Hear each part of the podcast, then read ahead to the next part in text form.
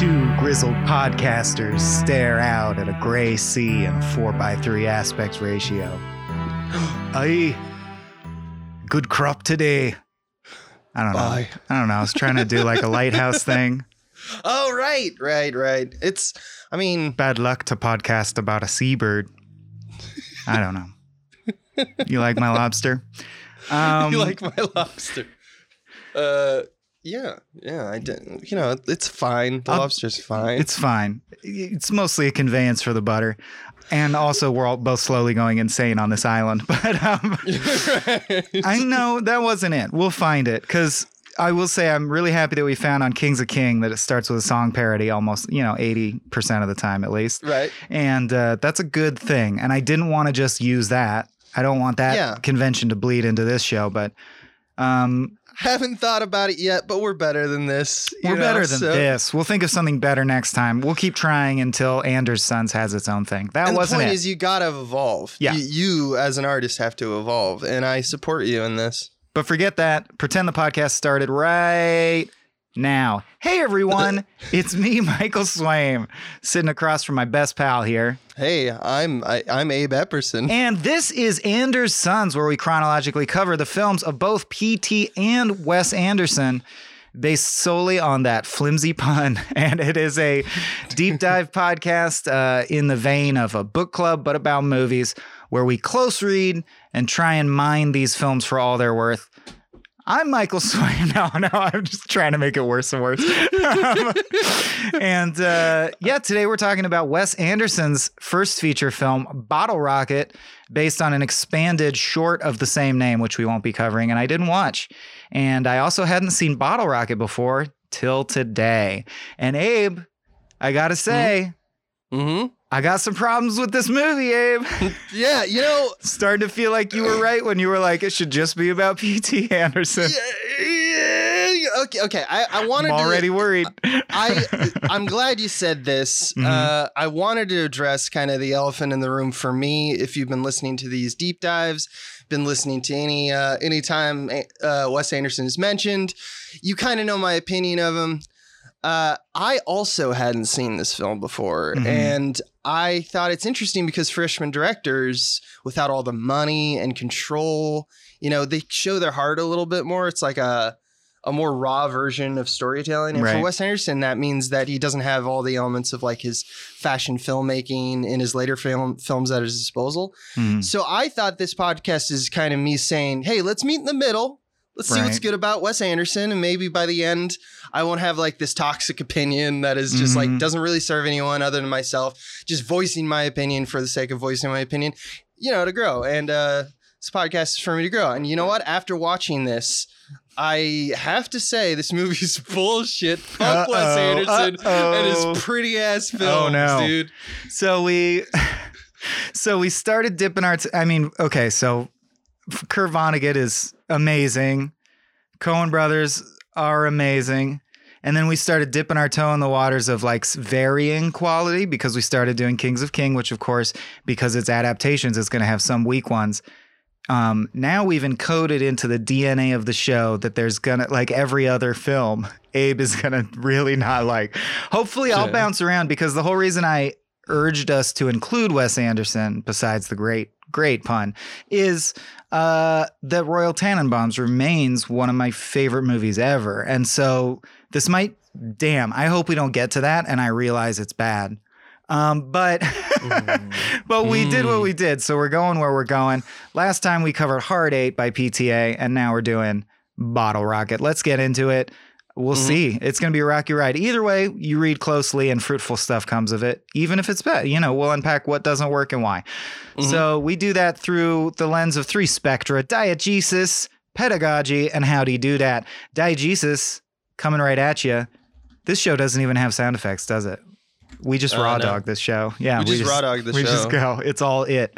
Great. Yeah. So diegesis is where we synopsize the plot and sort of, I mean, it literally, if this were a book club, this is what you do, right? You go in chronological order through the book and talk about moments that stood out to you, mm-hmm. what you thought they mm-hmm. meant. Um, Abe, you want to kick it off? Yeah. I like the I mean, idea of the fact that you have a chip on your... I want to hear someone who hates this movie and describe the events. You got it. So it's it starts with credits, and it's got some banging fu- Futura medium black fonts, baby. So good. Fucking great font. Just the best. It, uh, the first scene opens, and we're, I guess we're in Arizona, and uh, the character Dignan, who's played by Owen Wilson, is breaking his friend Anthony, played by uh, Luke Wilson, out of a voluntary psychiatric hospital. And it's kind of clever because, uh, you know, Owen Wilson is un- using a mirror to catch, uh, you know, his friend's attention. And uh, there's this little mishap where the doctor comes out and the doctor's like, are you trying to escape again? And, you know, like, it, since it's voluntary, you get this sense that there's nothing stopping him.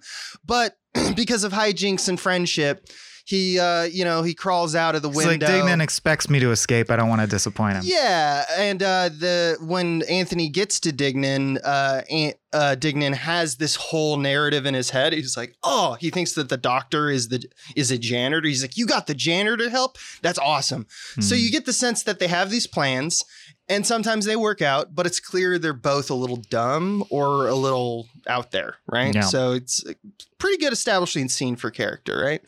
Um, then they're on a bus. Also, I love that you just said it's kind of clever, because I think that is, well, that mm-hmm. sums up my opinion about every single device that Wes Anderson employs in the movie. Yeah, mm-hmm. that's kind of clever. yeah. yeah. All right, uh, go on. You know, let's let's not try to be sure. Yeah. Let's not try I mean, to be assholes about rocket, it.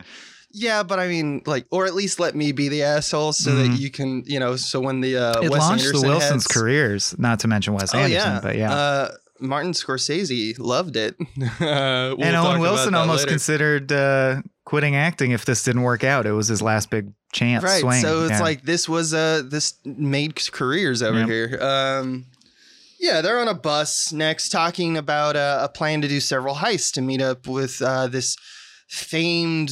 It's just a photo. It's of James Caan, Mister Henry, who's some kind of criminal that they aspire to meet at least.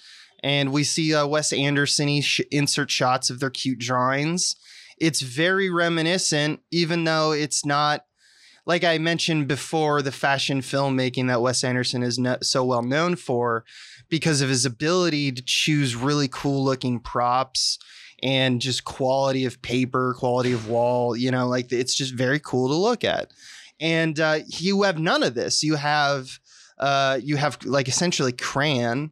And uh, just a normal notepad. You can tell it's not pristine, but it's he, you see Wes Anderson in these inserts. They're cute drawings. They are charming and they're whimsical in all the ways that you see. This is the first time that we really, because we aren't seeing these proscenium shots of uh, in the wide or whatnot. Uh, you know, uh, at the beginning of this film, this is the first time we actually see something. And I go, that looks like Wes Anderson. It's um, also, I love this IMDb trivia. It's the first time Owen Wilson is on film in like a released film saying, wow, wow.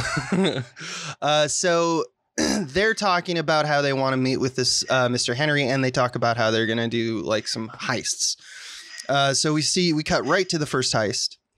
And they're at a house and they're stealing what looks to be jewelry, uh, but they're kind of cute again. They adjust toy soldiers, et cetera. They don't really damage anything. And then uh, we kind of hear in the next scene that it was Anthony's family's home. Um, he says, so, well, hey, next time, why don't we rob your house then? Because they start fight, right, arguing. Yeah. And they argue they, because uh, Dignan took earrings. And Anthony was like, you can't, that's my mom's earrings. She that's loves my, those earrings. I bought like, them for my and, mother. Yeah. And a whimsical detail. You signed mm-hmm. you signed a thing that said, list of things Dignan will not steal. And earrings was on mm-hmm. the list. You signed it, man. Yeah, you signed it. Yeah. And that's, uh, that's their first robbery. Cute. It's yeah. very cute. It's their first um, cute robbery. Their next stop is Anthony goes to an elementary school to meet uh, his little sister, Grace. We find out that she tells her friends that he is an airplane pilot because she doesn't want to admit uh, to anyone that he's in a psychiatric hospital mm-hmm. and he's, quote, gone nuts. Um, she doesn't like Dignan because he's a liar, which yeah. we've seen to be kind of true.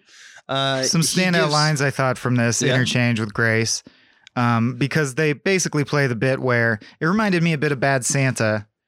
uh, with Thurman Merman and Billy Bob. Right, right. Less in your face funny and more cute, but she acts mm. very adulty, right? She's more mature than him, and that's the joke. Yes. What's yes. going to happen to you, Anthony? Jesus Christ, what kind of question is that to ask me? And, uh, well, when are you coming home? I did think this was a resonant line. I'm an adult. I can't come home. That's right. his, that's his problem in the film. Right. That's his problem. And that's all, that's both of their problems. Yeah. Um, they are child adults. Yeah. They don't have a, we'll, we'll dip into it a little bit more when we uh, get to pedagogy, but mm-hmm. um, yeah, they're basically man yeah. children. And that's intercut um, with their buddy, Bob Mapplethorpe, auditioning to join mm-hmm. their gang. And he's the driver, or he want he aspires to be the getaway driver. And Owen Wilson's basically coaching him on like, mm-hmm. no, don't tell me all this shit. He says, I think there's an air of mystery about me. He goes, no, stick to the basics. Just say that you're the only one with a car. And he goes, okay, I'm the only one with a car. And he's like, all right, you got the job. Yeah, I like. I actually like that one. He said, this hits me right here, pointing to his heart. See, that like, hits me right here in the heart. Yeah.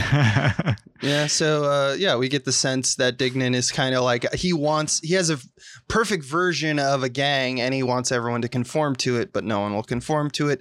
Hijinks ensue. That's the name of the game in terms of comedy in the nineties.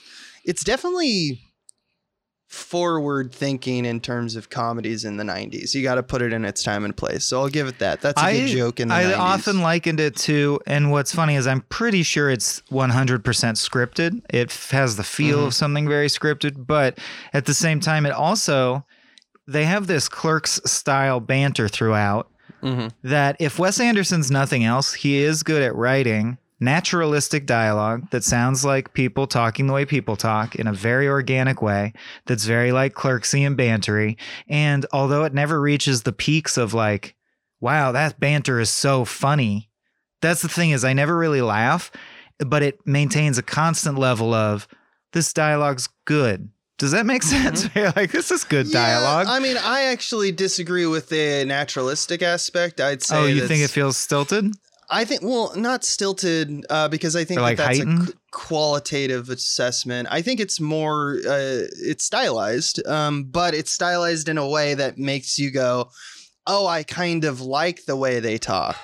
This, you know, kind of like think of uh, the screenplay of Juno or something like I that. I genuinely like, like the way they talk. I guess that's what yeah, I'm driving at. I, yes. I think I think that that's true. And I think that's true for a lot of people. I think that that's the encased in the charm of, you know, Wes Anderson. Here's a films. good, like a good example is by what I mean by naturalistic is, uh, so for example, on this drive home with Anthony, Owen, uh, Dignan, sorry, and Bob, yeah.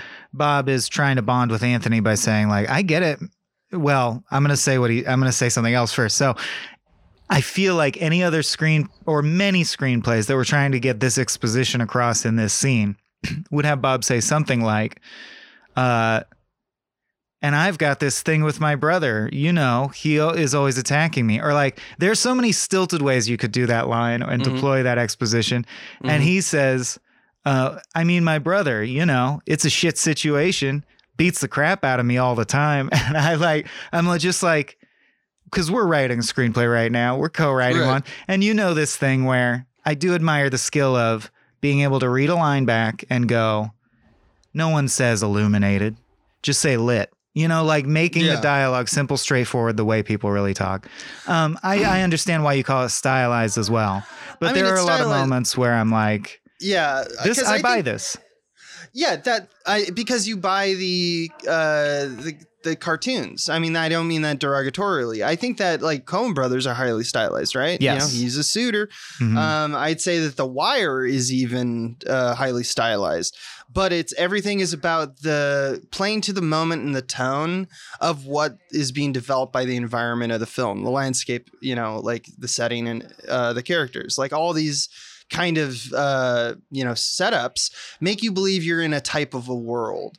And I think that one thing Wes Anderson does very effectively is he's very tonally consistent with his worlds. He knows exactly how these people talk, and it's a fully formed, uh, like kind of picture or portrait in our mind. So when he exceeds in the expectations and does this kind of, you know, what I would call not really natural language, um, it does feel coherent. It feels consistent.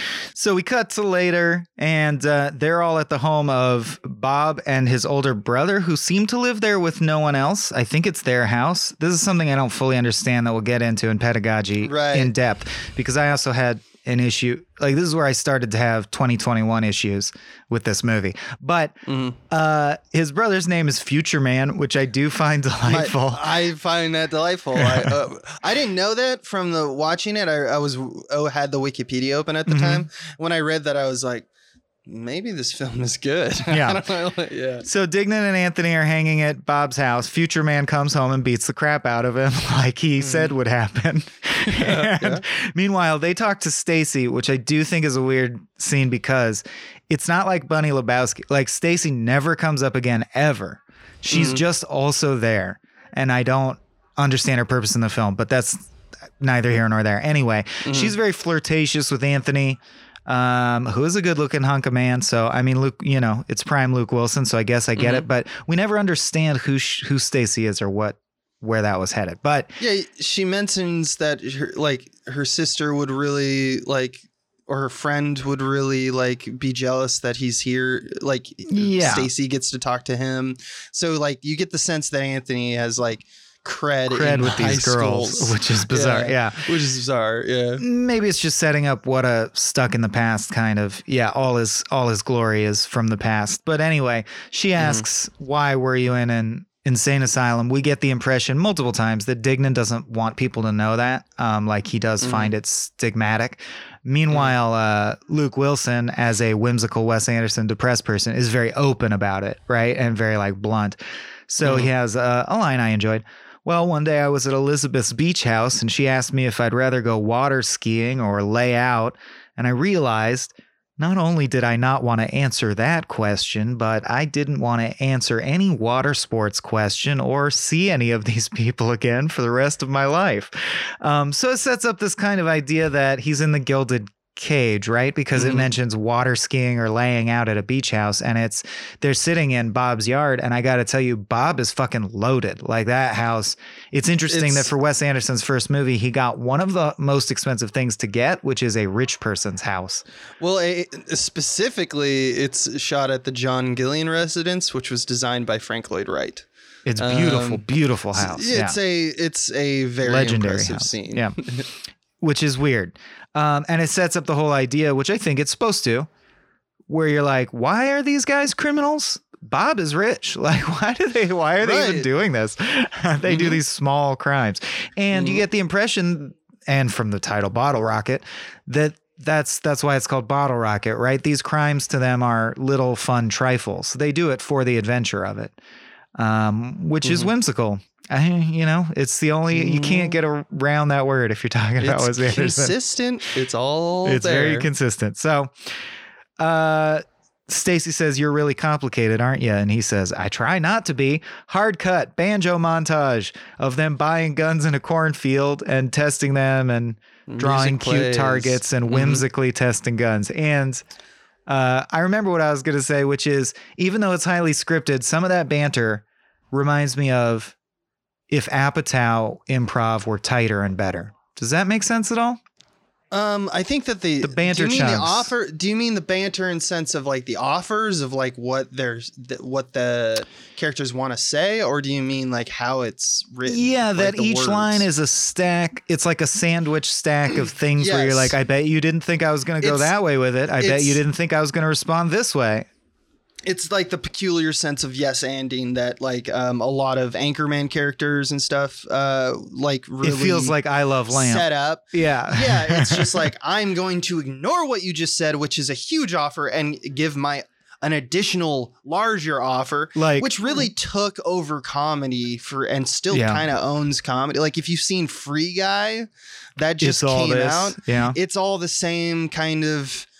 What you know, it's it's Lego Movie, man. It's just throwing everything at it, uh, and it's it's the end extension of the Apatow system, uh, and yes, very much so. I would say I would agree with you that like the whimsy is in the. It's kind of it's gonna sound stupid, but it's kind of like the what they're not saying. It's like the fact that there's no like, hold on, no, what exactly. did you just say? Like he says, uh, you know, whatever, some big offer. And then he'll respond, oh, that's going to make Robo unhappy. And no one says, mm-hmm. who's Robo? Why is his name Robo? Yeah. What are you talking about? No right. one ever quit. Everyone just continue, like plows ahead with whatever crazy detail was just offered. Mm-hmm. And they throw back a crazier detail. Uh, and it works on rare occasion. There's moments it works. We'll get to them. It's um, just a lot of it constantly. Well, you, you get the one that really works for me is in the chaos of the final heist. They have this guy, Kumar, who's only like his only setup is that he's a master safecracker. And I love when Owen Wilson runs in and he's just sitting there and he's like, why are it. you just sitting here? He's like, yeah. I can't do it, man. I can't do it. Like he just can't crack the safe. He's not going to try. He gives up. Yeah. I mean, we're laughing a lot, so maybe it's yeah. good, you know? Maybe um, it's good. Um, where are we know. at in the story story? Well, after after they shoot guns in they the field, go that's back, right. They go back to Bob's house and argue more. We see this a lot in this movie. We go like scenes could be cut out entirely. Wes Anderson doesn't seem to give a shit about that. Like he wanted to go to a farm and show them shooting guns. That was important that image to is Wes cute Anderson. To him. Yeah, and he needed it. He wanted to play music because it's almost like the story wasn't done setting up the heist because it wasn't. We didn't. We don't know what these people are doing, so we need to go to their home base, and that's what this next scene is, which is back at Bob's house. They go over the plan for the next heist, and they mostly disagree about who holds the gun. Like there's a gun there, and the gun could be. As a writer, you could put the gun in in any way, but you chose to see them go buy one. Uh, and that's, you know, fine. But they're disagreeing about it with who, like, like who's paying for what and like who's devoted who's to the Who's going to hold gang. the gun during the job, et cetera. Yeah, yeah, this bothers Dignan because, like I said before, he has an image of how he thinks the gang is. So he just says that the gang is over. Well, it's a good line. He's out. You know what? You're out too. Come to think of it, I'm out. No gang.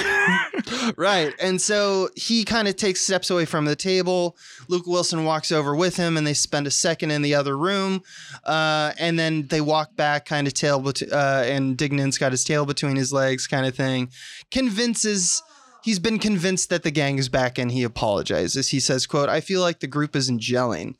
But Which then is weird. It's a circular smile. scene. Yeah. They all smile at each other and everyone makes up and it's fine. So we cut to the heist. Well, that's what gives me Clerks and early Tarantino vibes because there's dialogue driven scenes that don't need to exist but are only there because you're like, just revel in hugely, the dialogue. Just chill. Hugely Tarantino influenced. Yeah. I mean, the years just, you know. Yeah.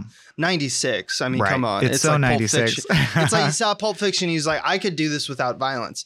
Yeah. Um, but he had the sense that he needed to have like heists or something charming. It's interesting that he made violent. it about a crime still. Yeah. With yeah, guns. Yeah. I, th- I think he thought that that's that was kind of a, a secret part of the formula. And then once he started developing as an artist, he realized you could get rid of that aspect of the formula. Mm-hmm. Um, but he knew that, he- or it was just an acknowledgement of heist films or just crime films were in in the nineties. And that's kind of always true, but especially in this era. Um, so we cut to the heist. And well, of course, what they're heisting is a bookstore. Often Wes really Anderson is called. Yeah. Yeah. Often uh, Wes Anderson is called uh, director of uh, literary chic. So it's right there in his scenes. They put Band-Aids on their nose. And the um, only explanation is Bob saying, "Why do you have tape on your nose?" And Owen Wilson says, "Exactly." That's it. Exactly. Uh, they get so the I guess it's just to confuse people. Yeah. And who they were talking to in that uh, little sh- section that Mike pointed out is like the librarian who kind of opens the door to welcome people in because they're closed. So he kind of says, no, we're closed. You can't get through. But he opens the door to kind of explain further when they're just like, I don't understand what you mean. Um, and they just walk through the uh, front door because Owen Wilson kind of just like pulls out the gun, at, his gun at us at a certain point. Mm-hmm. So, you know, now they're inside and they're ste- and once they realize that there's very little money in bookstores, they're now stealing books. Um, and unless you have anything else you want to add to that scene, money.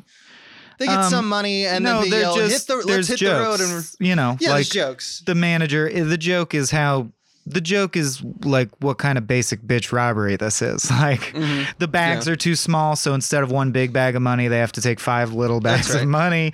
And uh, he, you know, calls the manager an idiot, and the manager, even though he has a gun aimed at his head, is like, "Don't call me an idiot, you punk!" And he's like, "I'm I'm sorry, sir."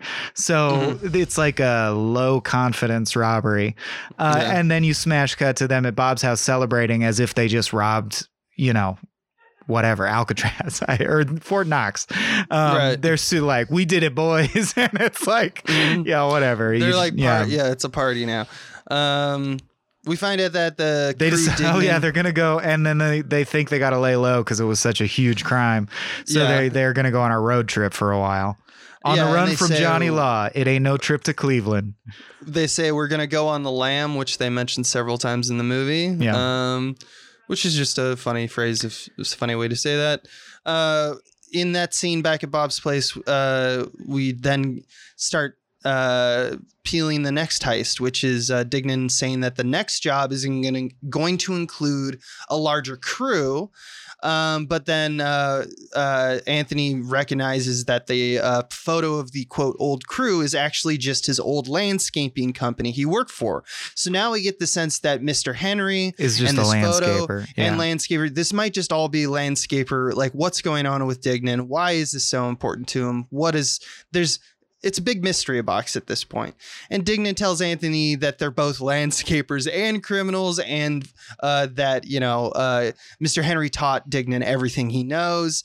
He also does mention that Mister Henry fired him.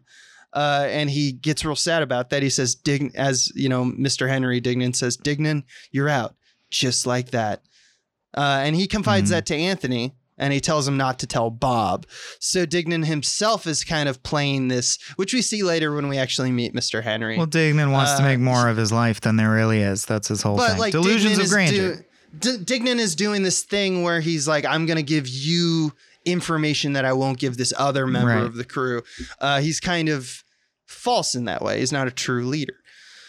Um, right. But that, that'll, you know, we'll talk more about so that. So they uh, lay low at a shitty motel. Uh, Dignan says, "I'm going to get us the best room in the house to prove to you that crime does pay." And you cut to them in what I guess is the best room at a shitty motel, but that's still shitty because it's just like a Motel six. And, uh, yeah. and Anthony's chilling in the pool one day and he sees a maid. And I don't know what to tell you, but literally he falls in love with her because she is barefoot, I think. Like that's She's what barefoot and she has a cool She has a cool radio. radio. And I think he's it's one of those moments where he's like, she's such a fashion icon, I love her now. Or like, she's so Wes Anderson imagery that I'm in love. You know, yeah, it's, it's Looney Tunes. Cake, love at first sight. It's that Cake song. Like, she's got a short jacket. You know, it's mm-hmm. like, I can't say why I like her. Uh, I just like her style. But what's funny to uh, me is, of course, you can say why you like her. She's blazing hot. Like, in the stereotypical, she's a very yeah, attractive they're both, woman. They're yeah. both blazing hot. Yeah. And, uh, you know, that's fine. But rather than treat it as a casual, like, fuck along the journey, he's like, I need to marry this woman for whatever reason that's never explained. Yeah. Th- yeah. Um, Dignan wants them to go get haircuts, but Anthony won't as an excuse to stay behind. And this is the part that I really have a problem with. I'll just say up front. Oh, really? Um, through twenty twenty-one eyes. Yeah. She doesn't speak English. He's a, uh, you know, a customer at the hotel. But Anthony basically stays behind to what I would call aggressively sexually harass this hotel employee. And it's just pure movie magic that she falls for him too. Like, his behavior is objectively incredibly creepy and yeah. gross. Um, well, yeah, he follows her around as she's cleaning other yeah, hotel rooms. He touches and, her hand and like, and yeah, she doesn't and, speak English. It's, it just seems like a weird stop. situation. No, it's one of those things where the storybook wrote it. It was written such that she didn't, She sends no signals. She's that it's into like, it. I don't like this. But it's but just sheer you, movie magic. Yeah. But you line up ninety-nine women uh, right. uh, or one hundred women, ninety-nine women are going to be like, please don't do that in some exactly. language. Yes. Only maybe what I mean, I don't know. It's Luke Wilson. So maybe not. I, I'm not going to assume your situation. one hundred women that I just Absolutely. made up. The point sure. is, it doesn't seem like that would go well for anybody, but yeah. it does go well in this scenario. That's what we're pointing She out. falls in love back at the barbershop, which I did think was a funny reality. Um, Bob tells Dignan his brother was arrested for growing marijuana and storms out. He's like, we got to help my brother. And Dignan's like, very loudly in a public place. But what about hiding our identities, Bob? Bob. So he's yeah. sh- shouting his name and shouting loudly. We're trying to hide our identities. That's why we're getting right. haircuts. I mean, that's funny. It's uh, yeah, they're bad. Yeah, they're bad criminals. Bad criminals is often funny. Uh, Anthony is chilling in the laundry room with Inez, and he says, God, this is great. We're in the laundry room. You're working on your vocabulary. We're sharing tamales. It's just how I'd expect it. So literally what he likes about her is that she doesn't speak and she conforms to exactly what he thinks a Latin mm-hmm. Latina maid would do. And mm-hmm. I just think that's really weird. That's a weird reason yeah, to fall for someone. It's also both Dignan and Anthony's flaws, as yeah. we'll see, is their expectation of events to conform to what their uh, their hopes are, yeah. which is just not, you know, willful ignorance. And uh, Inez shows her the tiny picture of her sister from her locket that she wears around her neck. Very and he a- tiny little picture, which is cute. He asks to keep it. Very tiny. Which is yeah, that's weird. Weird. Really weird power she dynamic. She says, like, no, that's my sister. He goes, oh, can I still keep it? yeah. It reminds me of you. And she's like, uh, okay. you know, but, like, I guess. Our our ta- our prudishness aside, she was super into it, and it all worked out because when yeah. Dignan and Bob come back, they find Inez and Anthony and like Inez's friends and family all partying in the hotel Are room. Loving Anthony, so yeah. yeah. And I did like the little touch of Luke looking at Owen Wilson and going, I thought you went to get a haircut. It's like they went and came back and nothing had nothing no, transpired. No one is doing what the, yeah. the other is expecting. No yeah. one's doing what they thought they were going to be doing during this block of time. Right. Uh, yeah. And Bob kind of mentions again his family, quote, situation. Uh, and they all have a little disagreement, mainly, mainly Dignan. Uh, and Anthony's clearly the calm one in the group. He suggests that they wait forty-eight hours to see what happens to Bob's brother, then act. Mm-hmm. Um, and then we have a kind of like nighttime scene where Anthony and Inez swim in the, uh, at night in the pool. They kiss. Uh, Dignan interrupts and is kind of lingers a bit in two scenes in a row, kind of being a third wheel. Uh, Anthony gives uh, Inez a watch, which mm-hmm. never really comes back. It's only a setup for a joke, which I did like, which is the next day he's stalking her by calling, and he's calling and like phone call goes. And he just doesn't. Hello, housekeeping. Anything. Is Inez in yet? Oh, I thought she got in at nine. Oh, oh, I see. It's not nine. I don't have my watch on. She has it. Right. She has my watch. I think it's yeah, just a true. setup for that joke. It's just set up that. Yeah. Yeah. yeah. He'll give and, her anything. Um, yeah. She says, bueno, I have to go pretty brusquely. Anyway, I'm done. I'm done virtue signaling about how Inez is in a weird position, but uh, it's for true. Close shot of Bob's hand sneaking the car keys away from a table full of confetti. And I liked that shot. It was very Napoleon Dynamite and very Wes Anderson. Um, Dignan, up, Dignan wakes up and realizes Bob left. He's super upset because he's like, we're all supposed to be a gang. And Anthony's mm. like, chill out. He just went to get his brother. I'm sure it'll be fine. And let's just fuck it, dude. Let's go bowling. So cut to a diner and they're having breakfast at a diner. I did like one line mm-hmm. uh, in the scene, which is or two lines in the scene, which is Anthony, Bob stole his car, which I just like. stole his statement. car. Yeah. And then the other one is immediately like after that, he says, we'll get him. When we get him, we'll blow up his car or something. I can tell you that like, much. Yeah. Yeah. Yeah. Anyway, uh, continue. Uh, they have a diner scene. Um, Dignan starts to realize that Anthony's head is elsewhere because Anthony is sketching a horse, Inez riding a horse in crayon on the placemat. And it is an objectively funny sketch for an adult to do. Yeah. And it's cute because it says Inez in all of the, yeah. the corners and it's like a little uh, and then, Wes Anderson uh, thing. The thread that he's been building comes to a head because Owen Wilson says, don't, don't do this to me. Don't make me out to be the jealous friend because I am as excited for you as anybody. And he goes, really? And he goes, okay, then see you later. And he sprints away. So he's so in love that he doesn't want pancakes. He's just going to run back to the hotel and find Inez. Mm. And of course, despite his protestations, it's pretty obvious Dignan does feel like a third wheel, wheel and he mm. feels like he's losing his friend, which is, my God, that is the, if that isn't the thread, the arc of ninety percent of indie comedies, I don't know what is. It's like right, yeah. two fuck up buddies and the friendship is threatened by love, right? I mean, it's it's uh, Dumb and Dumber. So yeah. anyway. The male lays, as yeah, they say. They finally bone at the hotel, Inez and Anthony. Uh, then it cuts to them all three hanging out, with Dignan still being a third wheel. Dignan fires off more bottle rockets. Anthony suggests mm-hmm. they go into a bar in town that Inez knows. We cut there, and it's obviously like a local hangout for the Latinx and Mexican population, and because everyone's basically speaking Spanish. And I liked, I liked the one shot of Dignan going to the urinal, and a guy goes, "You are in the army, yes?" And he goes, "No, I just have short hair." Um, right, because he does look like he's Guile or something. Yeah, so uh, I just bring up the milieu because Dignan immediately like runs afoul of a guy and gets his ass kicked over a pool yeah. game in the background, while Anthony gets pissy that people are not speaking English enough, which is so fucking entitled that right. I I don't find it cute. It's supposed to be cute and whimsical and funny, but I find that like, what a douchebag moment. Mm-hmm. But he's like, it's weird how, why can't people just speak English? And you know, I'm like, you're at a Mexican bar, dude. Anyway, uh, mm-hmm. Dignan gets his ass kicked. So they're sort of, they fall back to the hotel and are recuperating. And Dignan says that he wants to use Inez's master key to steal a car so that they can continue being on the lam and leave. And Anthony says no. And Dignan says, fine, then we're going to hotwire a car. And this idea I don't back down from. Uh, meanwhile, Anthony sneaks off, leaves Dignan in the room, and he goes and gets Rocky, the dishwasher kid who does speak Spanish and English, to translate so that he can tell Inez that he's deeply in love with her and that he wants to run away and take her away from all this. And she finally bursts his bubble and is like, to where? Where are you going? And basically, while Rocky does the dishes, he translates their breakup, or her letting him down easy. And she yeah. describes him as, she basically says, oh, I thought this was just a quick fuck. Like, I thought we were just hooking up or whatever.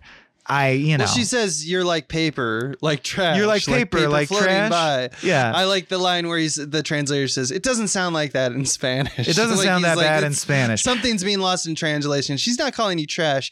She's just, she's saying, uh, I thought this sense, was casual. Yeah. The sense that uh, she's saying that he's got too much like wanderlust, and uh, she's an organized person, a very serious person.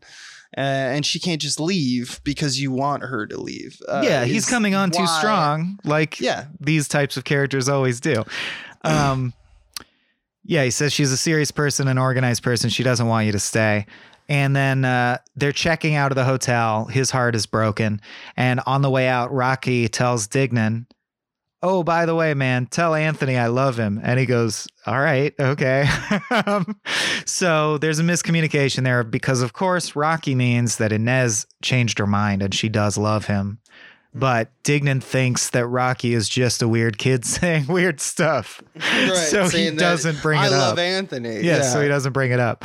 Um, he doesn't. He goes, okay.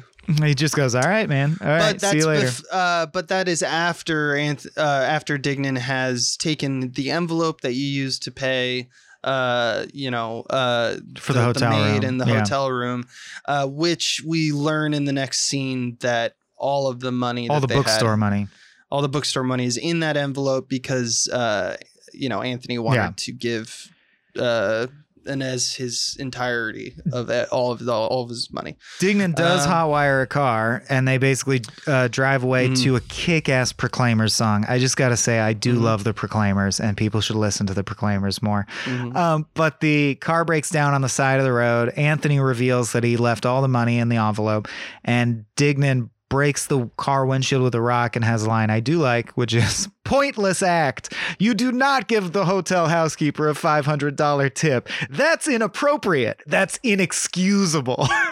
Right. Just a weird, weird way to say that. Yeah. Yeah. Um, yeah then he says the of... thing that breaks up the friendship, right? Which is, right. she didn't love you, man. And so they like have punched each other. Uh, I think he slashes him with a screwdriver. Yeah, it's kind of like brutal in the, you know, quirky comedy and of the, the friendship nineties way. Splits up. And uh, so then we kind of cut to what feels like just the future. Uh, and it starts by um, a narr- uh, Luke Wilson narrating a letter to his sister, Grace. Anthony says that he and Bob have settled into a routine back at home that's keeping him busy. He's got a paper route and does construction and valet work with Bob. He coaches a Little League soccer team. It's all a montage and it's very cute. He tells her to learn a foreign language because he feels like that because he didn't, he lost out on some aspects of life. So he's just reflecting and changing his life. Mm-hmm. Um, we then catch up with Dignan, who actually is tracking Anthony down, and they kind of have a scene where they reconcile. He says, quote, I wish the stuff, I wish some of the stuff that was said out there wasn't said by me. Um, he wears a yellow jumpsuit, uh, which is notable because that becomes the th- only thing he basically wears, or it's the thing he wears for most scenes for the rest of the film. Mm. Uh, and he takes Anthony to Mister Henry's place of work, which he is now working.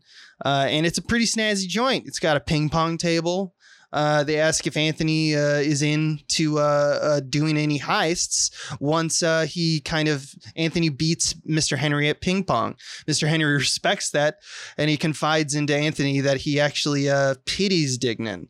Uh, in a later scene, they kind of have like this sit down where he's like, "Yeah." Uh, the whole point is that uh, Dignan is like, maybe Mister Henry will get my friend Anthony to come back into uh, the group, the fold, just like because he respects Mister Henry.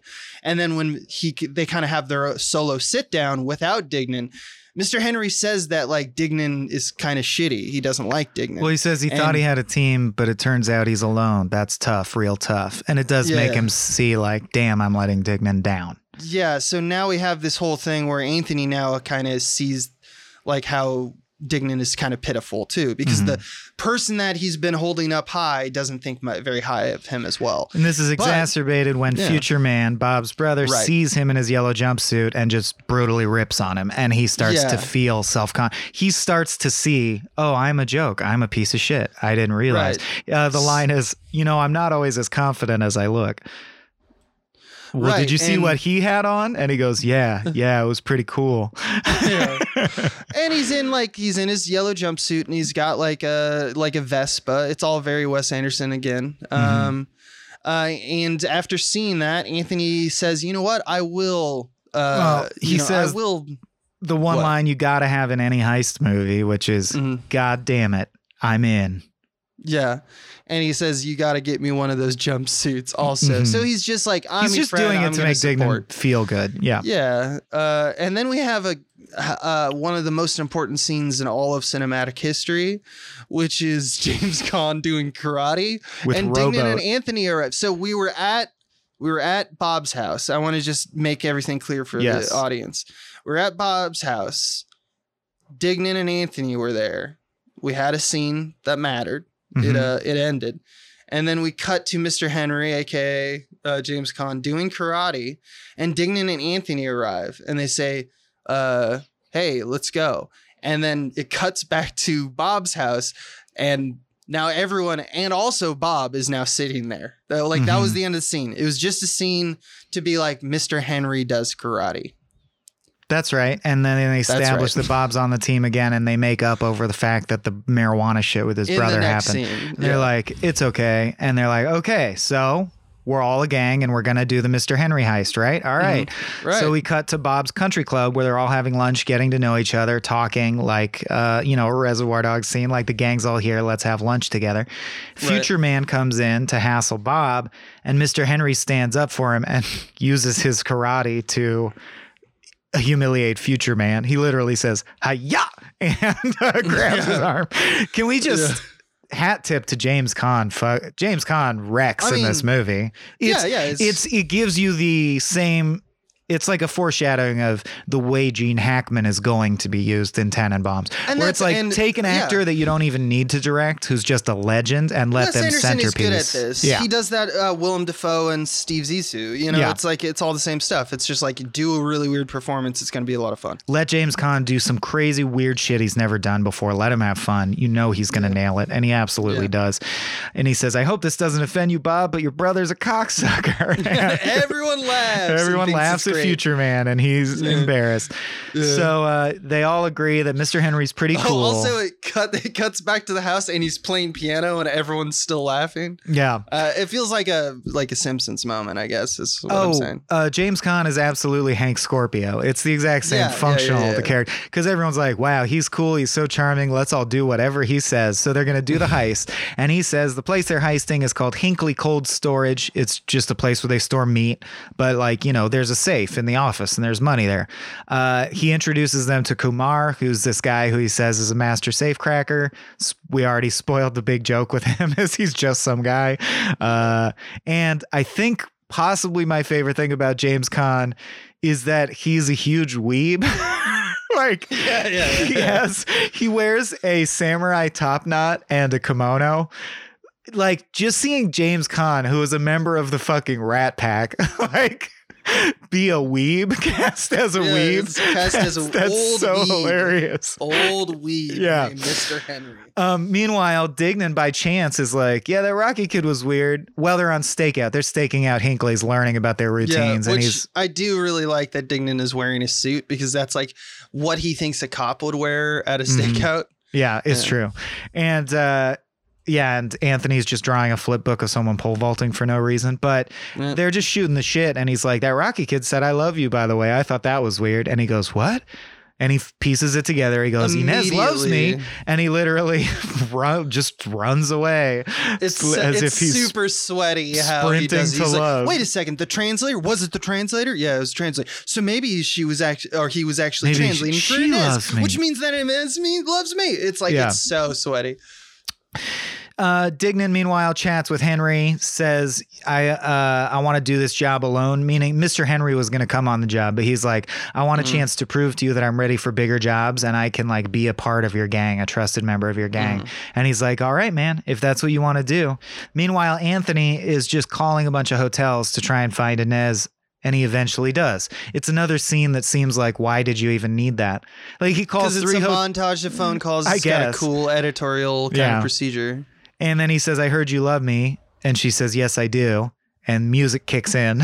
And you're like, mm-hmm. we're supposed to feel good. Love. The music's like, yeah. letting me know. And like, what I love is that when we cut back to the party, everyone is smiling and like not congratulating him. I, hate I mean, this some part. Of his friends. Yeah. It's like, just like everyone's like, yeah, it's great. And everyone's just enjoying the party suddenly. Like the party, or, yeah. the party atmosphere got happier while the phone calls happen, which you can assume is because everyone's getting drunk, not because they all knew about Anthony's hijinks. But that cuts abruptly to the heist. Yes. And now they're and all will, wearing yellow jumpsuits. As far as climaxes go, I do think the chaos of the heist is the funniest the movie gets. So like he placed yeah. his climax well. The mm-hmm. heist is pretty damn funny. Um, they heist the storage facility, as we said, or I just, the error, comedy of errors is impressive. Um, the workers come in. First of all, the workers come in, the workers who were supposed to not be there because they like scouted it and they thought they knew the routines. So they have to take hostages at gunpoint and they yell, you're always at lunch right now. And he goes, not always. He goes, yes, always, which clearly they're not. Yeah. Um, meanwhile, he runs in and Kumar's just sitting there and he goes, I couldn't do it, man. I really fucked up, man. I couldn't do it. And uh, then Bob has an accidental gun discharge, which causes Applejack to have a heart attack. So Dignan says, this is all getting fucked. Throw a smoke bomb. So they throw a smoke bomb, which triggers the fire alarm and summons the police. Meanwhile, the elevator breaks down that they were trying to escape on. So uh, the guy who's having a heart attack is stuck on the second floor in the elevator alone, dying of a heart attack. Kumar gets lost and gets locked in the walk-in freezer. And they go, why were you in the freezer? And he just keeps going, man, I blew it. I blew it, man. I don't know, man. And yeah. uh, it's like Nom, like he's just falling yeah. apart. Yeah. Um, then they finally get Applejack into the big red van they brought, and they mm-hmm. realize Applejack has the keys in his pocket, so he's locked in the van having a heart attack, and he can't open the door, and they all just sprint in all directions, and that's how the heist ends, except Owen Wilson and Applejack didn't get away in time and the cops come and arrest them. Um, they yeah, chase they chase Owen Wilson for a while, but then they catch him and yeah, beat and the shit out of him, frankly. Right. In between the scene, because there is a little uh, do-si-do that happens, because they like, there's a moment where when they get to the bright red V W, the mm. escape van, and fit, realize that it's locked, Applejack is not with them. He's stuck in the elevator. So Dignan and Anthony have a kind of conversation where Dignan yeah. says, like, you should just go. I'll take care of this. And Anthony knows that that means that if something happens, which is very likely because the police are incoming, that he's going to take the fall. Um, and that allows an intercut scene that while the heist is happening, Mister Henry on the other side of town, uh, in, you know, because this is all I think shot in Dallas, Texas, Mister Henry is loading furniture from Bob's house into a truck. So the heist actually seems like Mister Henry, Henry's Mister Henry's full of shit. This heist was never important to Mister Henry. He is just kind of like flying by the seat of his pants. He notices that Bob's house is nice, so he's gonna rob him. I think um, it was more. Uh, I think it was pre-planned. More or pre-planned? We don't know for sure, but he I didn't think know Bob at all, though. I think James Caan was like, this Dignan guy's a piece of shit. His friend Bob is loaded, and he made a, a fake heist to distract them. And Once the real heist was it, just was robbing house, Bob's yeah. house. Yeah. Yeah. And he was just like, I don't know, cold storage someplace. Yeah. Because yeah. they're idiots. Yeah. So, but now we're all, uh, Dignan is uh, kind of arrested when he's, he brings up Applejack, and Applejack dies or looks like he's dying lo- and locked himself inside the van. Um, I mean, he's dead, but he isn't dead because like. We he he's lives. We find up. out. Yeah, he's walking up. But he's then saying, he, "My heart hurts. He, I think I'm having a heart attack." Shit yeah, like that. yeah, yeah, yeah. But it's just like, yeah. I thought he was dead earlier than this. It's just kind of unclear. It's a little like, glossed over. It's a little glossed over. But yeah, point is, it seems like Applejack dies and Dignan is now in jail. So no, he doesn't cut, die because later oh, in jail. Die. So it cuts right. to Anthony and Bob visiting Dignan in jail, and the narration says that Applejack got his case dismissed because he was in the middle of a heart attack. He oh, remember okay. he says, "Well, they take that medical stuff into account, man," which is not true. Not really uh, true. I don't think Applejack would get his case dismissed, but that's what they say. For, so yeah, just the reality he, of the film. Whatever. Yeah. Um, they also say that Bob's getting along better with Future Man because they have a shared problem now, which is that they're broke and all their furniture's gone. Right. Um, Inez is going to come visit Anthony soon. Like, is saving up for a trip to. So they're having a long distance relationship. Dignan made them all commemorative heist belt buckles and has no hard feelings towards Mister Henry, which is insane. But um, but he says, yeah, give this belt buckle to Mister Henry. Tell him no hard feelings. Uh, this commemorates the heist. You know, I'm still glad we did it. It was fun. Uh, and he says, I think the ultimate punchline of the film, which is he goes, he's in jail. And he says, we really did it, though, didn't we? He goes, yep, we did it. All right. Um, even though they've done nothing but fail, like there's never been a moment of success for them. But he is just going to delusionally insist because the movie's wrapping up that this was all worthwhile, which is, I think, funny in a postmodern way. Um, mm-hmm. Dignan acts like he wants to escape at the last second. Like he says, okay, so when we reach this place, plan. you have to kill yeah. this guard. And they're like, what? And he goes, I'm just fucking with you. So we get the impression Dignan's accepting his two years in jail and he's just going to accept it him. with grace. And he's just grateful mm-hmm. that he has friends. Uh, and the last line of the movie was really weird to me because it just doesn't seem to resonate with anything. But he says, right. hey, isn't it funny how you used to be in the nut house and now I'm in jail? And then he waves goodbye and then the movie ends. Like they all laugh. Which was then, a weird ending. But then Dignan gets sad when he looks away. Yeah. Uh, like obviously then, it's actually sad. Yeah. And we see the first uh, time, uh, uh, the first instance of Wes Anderson's, like I would say probably most most uh utilized tr- trademark, which is uh the mid-shot speed change. It changes from normal speed to slow motion, which is usually how Wes Anderson sh- shows, as we see later in like Royal Tenenbaums and stuff, shows oh someone is acting like they're happy but secretly they're sad. Yes, that is a huge trademark thing for him.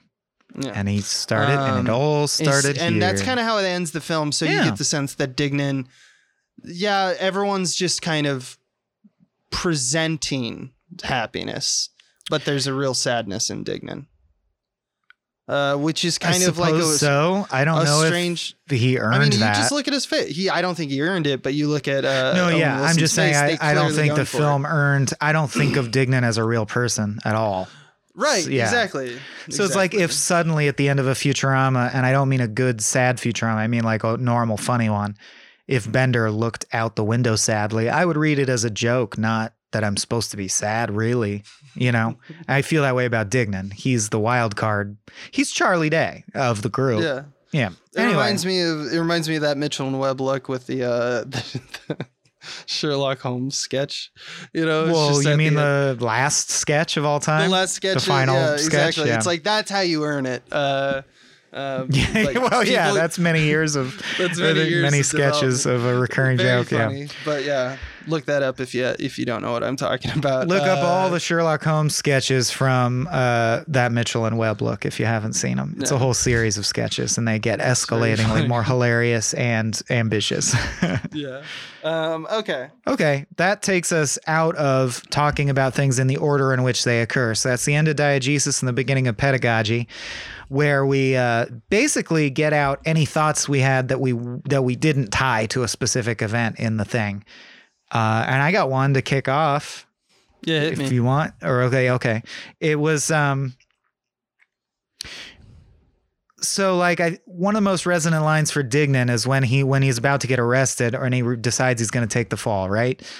And mm-hmm. his line is, "They'll never catch me, man, because I'm fucking innocent," which uh, does speak to his delusional nature, but it yeah. also, for me in that moment, bumped me and brought out what I think is my core problem with this movie. And it may be because I've been on a journey and I've been educated and been lucky enough to be educated. And I am a more thoughtful, intersectional minded person in twenty twenty-one than I was in the nineties by far.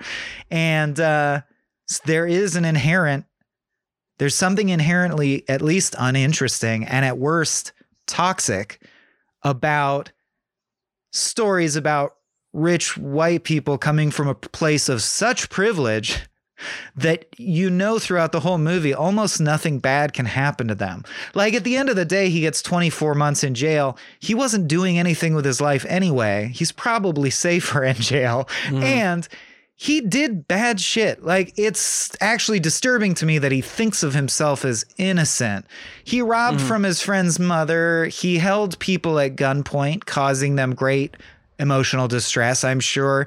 He, you know, a guy had a heart attack. Like, there were consequences. And I feel like a curmudgeon, but it didn't make me feel cute and whimsical and funny that the film treated it like, hey, these two white boys are just going to go on a crime spree. Isn't that cute and funny? They're working out their issues because they're stunted children.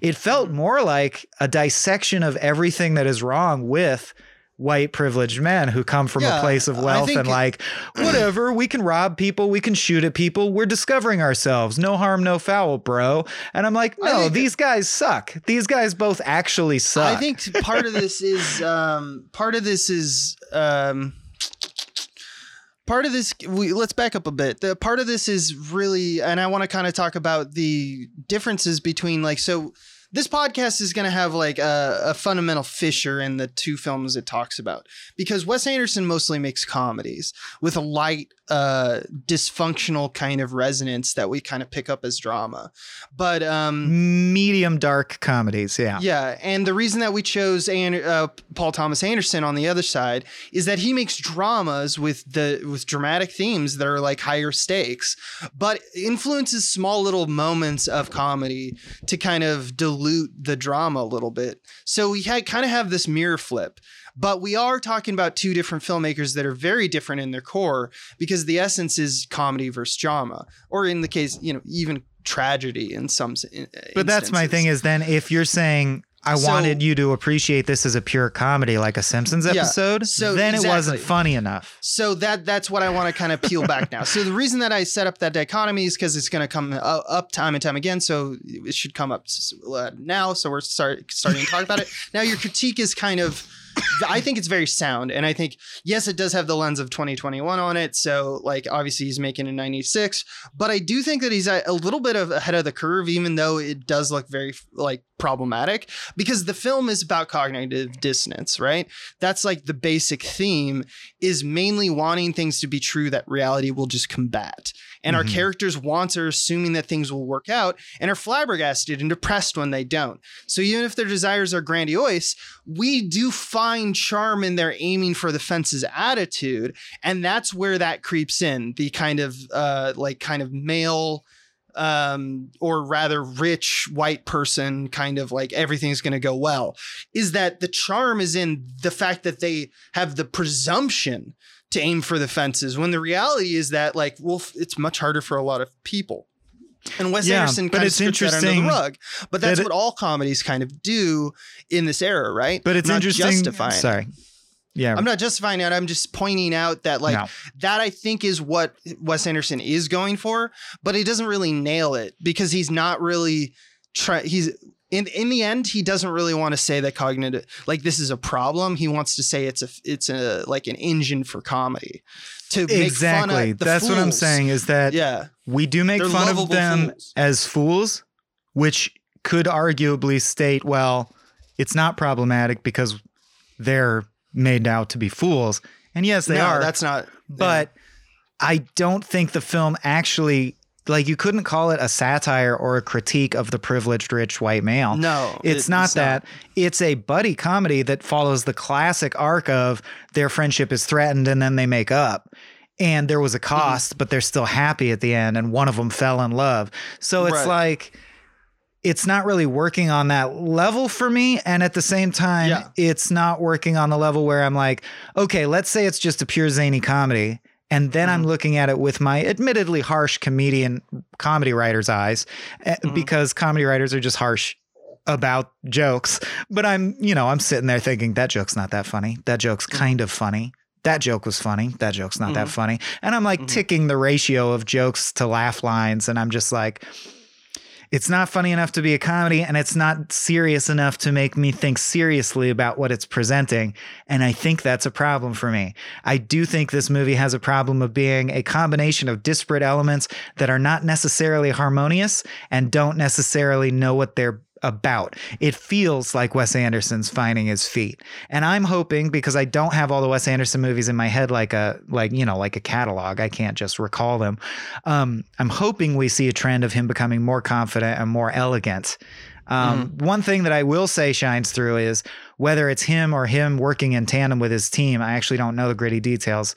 I'm sure by the end of this podcast series, we will have talked about this explicitly. Maybe you know already, but the art direction is so on point, even in this movie. And that's true. Yeah. The art direction is beautiful and so compositionally accomplished that it makes me wonder sometimes, like, do I mainly care about Wes Anderson because of his art director? Which would be an interesting uh. thing, because I love the idea that someone on set, a department on set that usually doesn't get shine, nailed it so hard that that's really secretly what Wes Anderson's career is built on. I mean, he's the director. On. He's in charge of that department. Yes, he's in charge of the choices. He's yes. not the head of that department. He's in charge of all departments. So, like, yeah. in that essence, he is choosing. Like, it's that American um, Express ad that had Wes right. Anderson. He he's makes yes and no all, decisions. He's yeah, and to to an extent, that's not. It, like, what's dramatized in that is how quick he's doing it, but like it, it's not far off from what I believe Wes Anderson would do, because once again of the consistency. He's so consistent about, like, it's got to be that, it's got to be that. He's got it in his head. That's why we're signing up for Wes Anderson, you know, right? Pictures is that it's just like I like the look of those well, whoever pictures, deserves I like those credit, colors. I'm just saying there's credit due. If it's Wes Anderson himself, all the mm-hmm. better. But the the art direction is compelling and and. cool and kooky, and it's delightful mm. even this early. Um did you get anything out of the line, isn't it funny how you used to be in the nut house and now I'm in jail? No. Because uh other um, than just like the classic flip of rondo, like, oh yeah, it's a rondo, it's a b a or it's a b a prime, you know. Okay. Um see, I think the fact that the fine. last line is only indicating, hey, this was kind of fun, speaks to the fact that that's all the film is, which I, I don't know. It seems like the film itself has cognitive dissonance. The film is more ambitious than it ultimately than what it has to ah, offer. Yes, which is interesting. Mm, yeah. Yes, this is what I'm talking about. The this movie no seems about. to delusionally think that it is more important than it ultimately yes. really is. Welcome. Whoa, welcome. Okay, so I want to dissect this a little bit, and I think I have I think this movie actually has a like short little sequence that I, can help me say what I wish to say about it.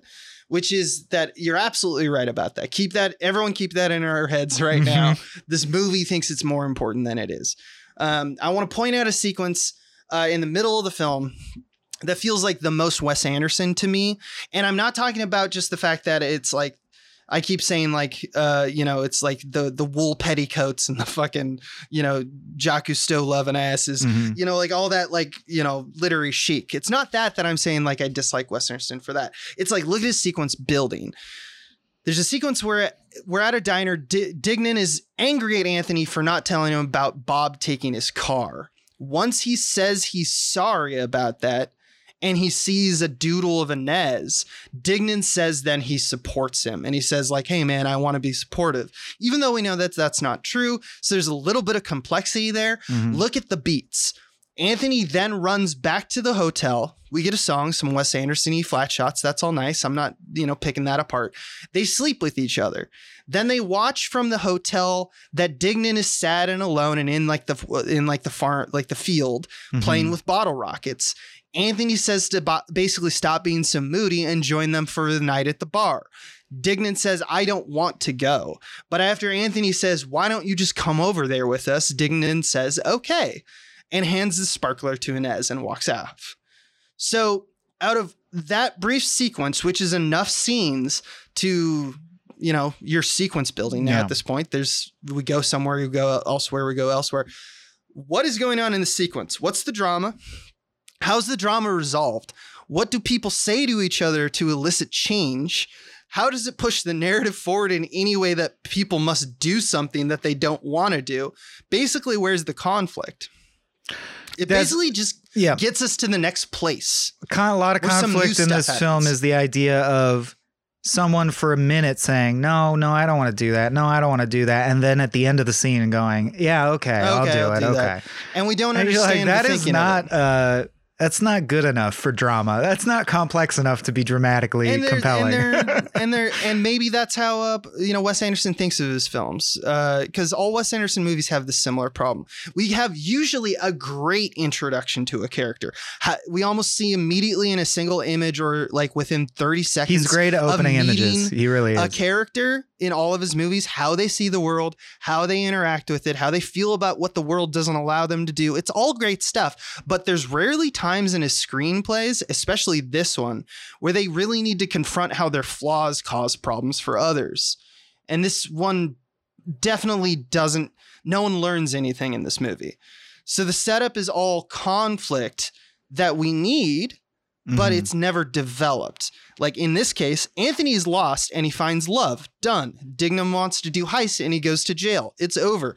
Things just kind of resolve. Right. Um, and that's That's not story manufacturing visual aesthetic. That's visual well, aesthetic. Everything's so rondo. Story. Everything's so circular too. Like even Bob's arc is all his furniture gets stolen and his end point is he's going shopping for new furniture. It's like, so none of this mattered. Like he's not even poor now, which he can just I, afford yeah. new furniture. yeah. And it's like, okay. So like, for example, if there's like a log line of this film, it would be like two ne'er-do-wells pull off heists and like fall in love or whatever. Right. Something like that. And it's the whole point of ne'er-do-wells is always a term that people use, especially in comedies, because the setup is that they don't do well. So by the end of the film, they're going to do one thing or one, one spectacular thing, or they'll have grown. Mm-hmm. But usually these characters, and in this case, they're kind of manic pixie dream boys that just do their thing. Yeah. And they they kind of get slapped on the wrist a little bit, or they, you know, find a new phase in their life. Uh, and it's kind of that dichotomy between the characters. And that's fine. And I think that Wes Anderson is probably fine with that. He's probably saying, yeah, that's all I wanted to do. I just wanted to make a like a little bit of like little story about friends who yeah. are going to do a heist and then one falls in love and that threatens the friendship, but then they get over it, which is one of the most classic buddy stories there is. Mm-hmm.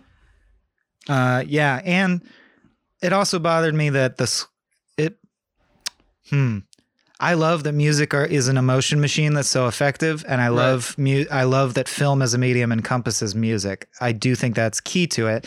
And even though there's been great films made without scores, like The Tourist mm-hmm. comes to mind, uh, I don't, I don't begrudge score, and I think score is very important. And I but there's a level, there's a degree, there's a point of carpeting your film with score to where it feels gaslighty and manipulative. And I think Bottle Rocket tips over that line for me.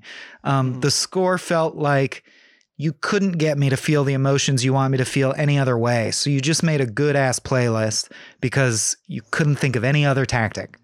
Um, too often, I think the film just kicks in with music that you're like, oh, this is a sad scene, I guess. I can tell because of the music. Um, and I'm flashing yeah. forward to things like Nico, you know, these days. Uh, and uh, just, I don't know, man, this is making me question a lot of the fundamental things that I liked about Tenenbaums, and I'm worried about getting to Tenenbaums, but I'll worry about that, I guess, as it comes. Look, I think that, like, as far as my opinion, which does not matter, is that I think that they're well-made, not that funny comedies. Like, when you strip mm-hmm. everything away, you're right. It's about the montages, the music, the pretty inserts and props, like basically the fashion. And it's not that that the movies are bereft of any meaning. I think later they do actually become more so. I so do. I, do I suspect that, and I it. hope it's true. I have only watched up to Budapest, I believe. Um, I'll just, I haven't. Have seen you seen Moonrise? Some of the most, oh, I did see Moonrise. I yeah. liked Moonrise too, from what I recall. Well, I just want. Um, it feels mm. like. Uh, uh, no, I don't want to say that. I'll save that. I'll save that there's judgment for a, of, more overview yeah. later in the podcast. In this film, there's a clear indication of good craft. There's fun montages. There's like smart editing in a time yeah. when, like, it's fairly early in the process. Like in ninety-six, uh, here's what know, I'll three say: years is, after you, Jurassic Park, it's stylized goodness. Yeah, you've compared him to Guy Ritchie frequently, and I never saw what you meant. And now I do. That's how yeah. I'll put it. There you go. I, I see yeah. what you're saying, and I think that um. I think that hopefully people know what I mean more as we kind of like pick part stuff. I wouldn't say it's true in this one, but I'll just say that the reason I kind of do the parallels between those two directors mm-hmm. is that it's like when you approach a story, uh, what are you, what's your first, what's your first master, you know, in story writing? Is it the story and the beats mattering? And that's where like the comedy or the drama or the tragedy come from, or is it the visual aesthetic? Or is it the, do you like, what do you think yeah. movies are for? It's a what spectrum. It's a spectrum, but the poles of the spectrum tend to be right. a storyteller either has something to say that they believe in, or they just enjoy saying things and they're interested in the act and craft of how things are said. Um, and, and artists land somewhere on that yeah. spectrum, and both have value. I'm not saying that. Yeah. I, I mean, I am saying one is better, but that's because I am also, I, I am super biased. I have my own opinions. I'm a storyteller. I like, mm-hmm. I want to tell stories in this particular way. So you have to take it with a grain of salt. Um, but I just am, it's, this is kind of like more or less not, not really an appeal, because I think everyone should come up with their own opinion of it. But I'm saying that there is a clear indica- clear difference between these two directors, mm-hmm. um, meaning, you know, P T A and Wes Anderson. Um, there's, there's one that's story first, and there's one that's visual aesthetic first, in my opinion. All right. Yeah. That was like quick and intense and torrential, but I think we said a lot of cool stuff. I'm out. Yeah, I'm kind of out. You? I did want to mention, because we mentioned at the top, mm-hmm. I mean, it's like, uh, I don't have much for How They Do That, because there's nothing that I think anyone would be confused of how they did that. Um, right? It's pretty textbook. The only thing that I really, from digging into How They Do That, the only then thing how that, they do that I figured was... Uh, or, you know, found to learned, mm-hmm. that's the word I'm looking for, learned, was that it was a short. He took it to festivals. Uh, some people got interested. Marty Scorsese liked it. So he helped, you know, when you have his name, then they shopped it around. More people were willing to fund the feature version. They shot the feature version. It got the lowest test review screening like results right. ever. I forgot about that. Um, yeah. So they got a Simpsons writer or Simpsons producer, James L. Brooks, to Uh, try and doctor the script. He famously said that they wouldn't take any notes from him, and so he kind of washed his hands of it. Uh, they screened it again. It got bad That's reviews. So they reshot the beginning. They took it to Sundance. It got rejected. Then they reshot the beginning. It got Jesus. accepted. And then it went over fairly well, at least enough to get Wes Anderson a second movie. So I it's like, hope, it's exactly what we hope furry movie does. I hope in it, like, I know it won't happen, but I hope, I hope I get so many chances, right? That's the other thing is so many chances. Learning that about it, it, I don't, I don't mean to be the bitter middle class, lower middle class filmmaker who's like begrudging, right. But I'm like, was Wes Anderson already rich, or does he have family that are in the industry already? Because uh, yeah, it seems think, like he failed. It seems like the movie failed and he got an- another movie anyway. Yeah, I feel like I feel like what we could do is uh, like, so by the way, uh, if you patronize us, we have us uh, this thing on Discord, which is we do Monday movie nights. And I think it might be a fun experiment to watch both the short films of Uh, what is it? Cigarettes and Coffee, or Coffee yeah, and Cigarettes, and Bottle Rocket. The one that in started Hard Eight, and then watch Bottle Rocket and compare them, because mm-hmm. I think that there's an interesting story about how they kind of like all got their, they both got their money, um, and it kind of tells you the tale of like how filmmaking was different uh, in the nineties, um, and you know, I'm also just doing this as a shameless plug for to come. Watch us, come listen to us watch movies and talk over them. We just show random nonsense that we want to show. Um, so if you're into that, you know, yeah, hit us up. That's we'll a good point. We almost link. Never do pledge drives. So I'll just say uh, patronage is dipping lately. And so if you've uh, patronized us in the past and feel like coming back, the word we'd is appreciate plateauing. It. The word is plateauing, sir. Hey, dude, if you're not advancing your or whatever. No, we're technically yeah. dipping, but you're right. It's not. It's not. It's I'm not good, freaking baby. out yet, but mm-hmm. I, it was enough that it was worth mentioning, because I noticed Gamefully they start they start their episodes with a self plug, and I actually think that's smart. I think they get more patronage because of it, and there's nothing wrong with promoting yourself. We try, we work hard to give people a good product. Blah blah blah almost blah blah definitely. blah. Yeah, almost definitely. So patronize so us if you can. There's there's good shit over there. We do movie nights every Monday that only patrons yeah. can access, and uh, and we're working on our own movie, which you can follow along with only if you patronize us. And that's like thirty episodes deep at this point. Right. Right. Right. We got projects, and you get to hear us. It's uh, sometimes boring, but a lot of people say they find it therapeutic uh, is the response that we've been getting, which is that we you just we do usually two hours at a time. We have writing sessions where we write and uh, we discuss, you know, what we're doing with this beat or what the dialogue should be. And it's very it's very, uh, to, in my opinion, very, very droll and uh Uh, just like not something that I hey, would want to listen to. You're but... really undermining what I'm trying to do here with yeah, this self plug. But it is like, if you are interested in all it, like screenwriters doing their craft, it, that it, we are doing that, and I think we're we're pretty good. So it's kind of a good indication of yeah, like what I you, you get to be there we're on great. the ground floor when we're making our movie, which we'll make and self produce, which is kind of a cool and exciting project yeah, to be a and part we'll of. We'll see if we can. Be the Bottle Rocket Boys. Yeah, um, you can be a part of that. Yeah, you, the audience. Abe, I was going to ask, it's been so long we haven't checked in about this. I figure we're going to wrap out here shortly, but I may as well ask on the air. Uh, are we ever opening Pick the Flick again? Oh, we can. Uh, the we used to have a tier had... where if you pay a hundred bucks, you can force us to watch right. a movie for frame rate well, of your choice. And we have we have not done that for a while because it got flooded with requests, which we're very appreciative yes. of. Um, yes. But I think it might we might have the bandwidth to let people pick some flicks again.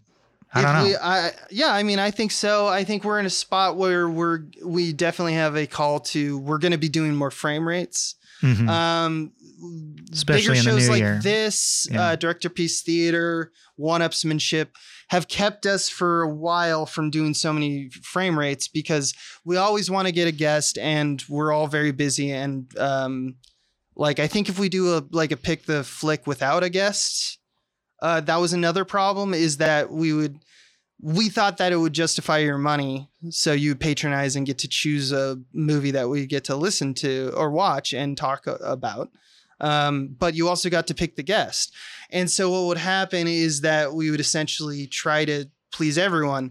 And then we ended up pleasing no one because we would get like six months behind and people are very gracious, but mm. I was just like, I Dan O'Brien can't can't do this, for, you know, yet, when, or our own scheduling had a, you know, problem.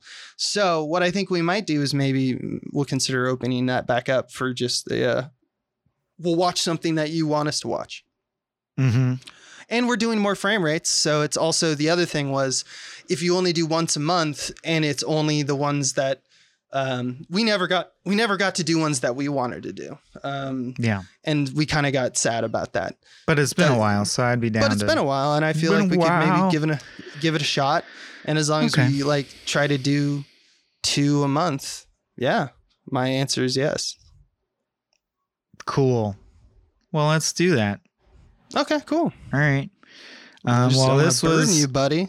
This was uh, our analysis of a film about uh, two white dudes who don't mm-hmm. understand the bubble of privilege in which they live and have mm-hmm. big dreams that are ultimately never going to come true. And it's obvious to everyone else from the outside. Yeah. Uh, and I'm and talking about Owen and Luke Wilson, not us. Yeah. Yeah. And they're, we're not they're kinda, that. Because of their charm or whatnot, we they're are held up by it. Their community. Right. Exactly. Right. Yeah, yeah. That's the only reason that they get to live. We so, love um, you. I just want to, I just want to mention, please patronize us, because otherwise we won't have food. So, uh, or we'll have to do other jobs. That's enough.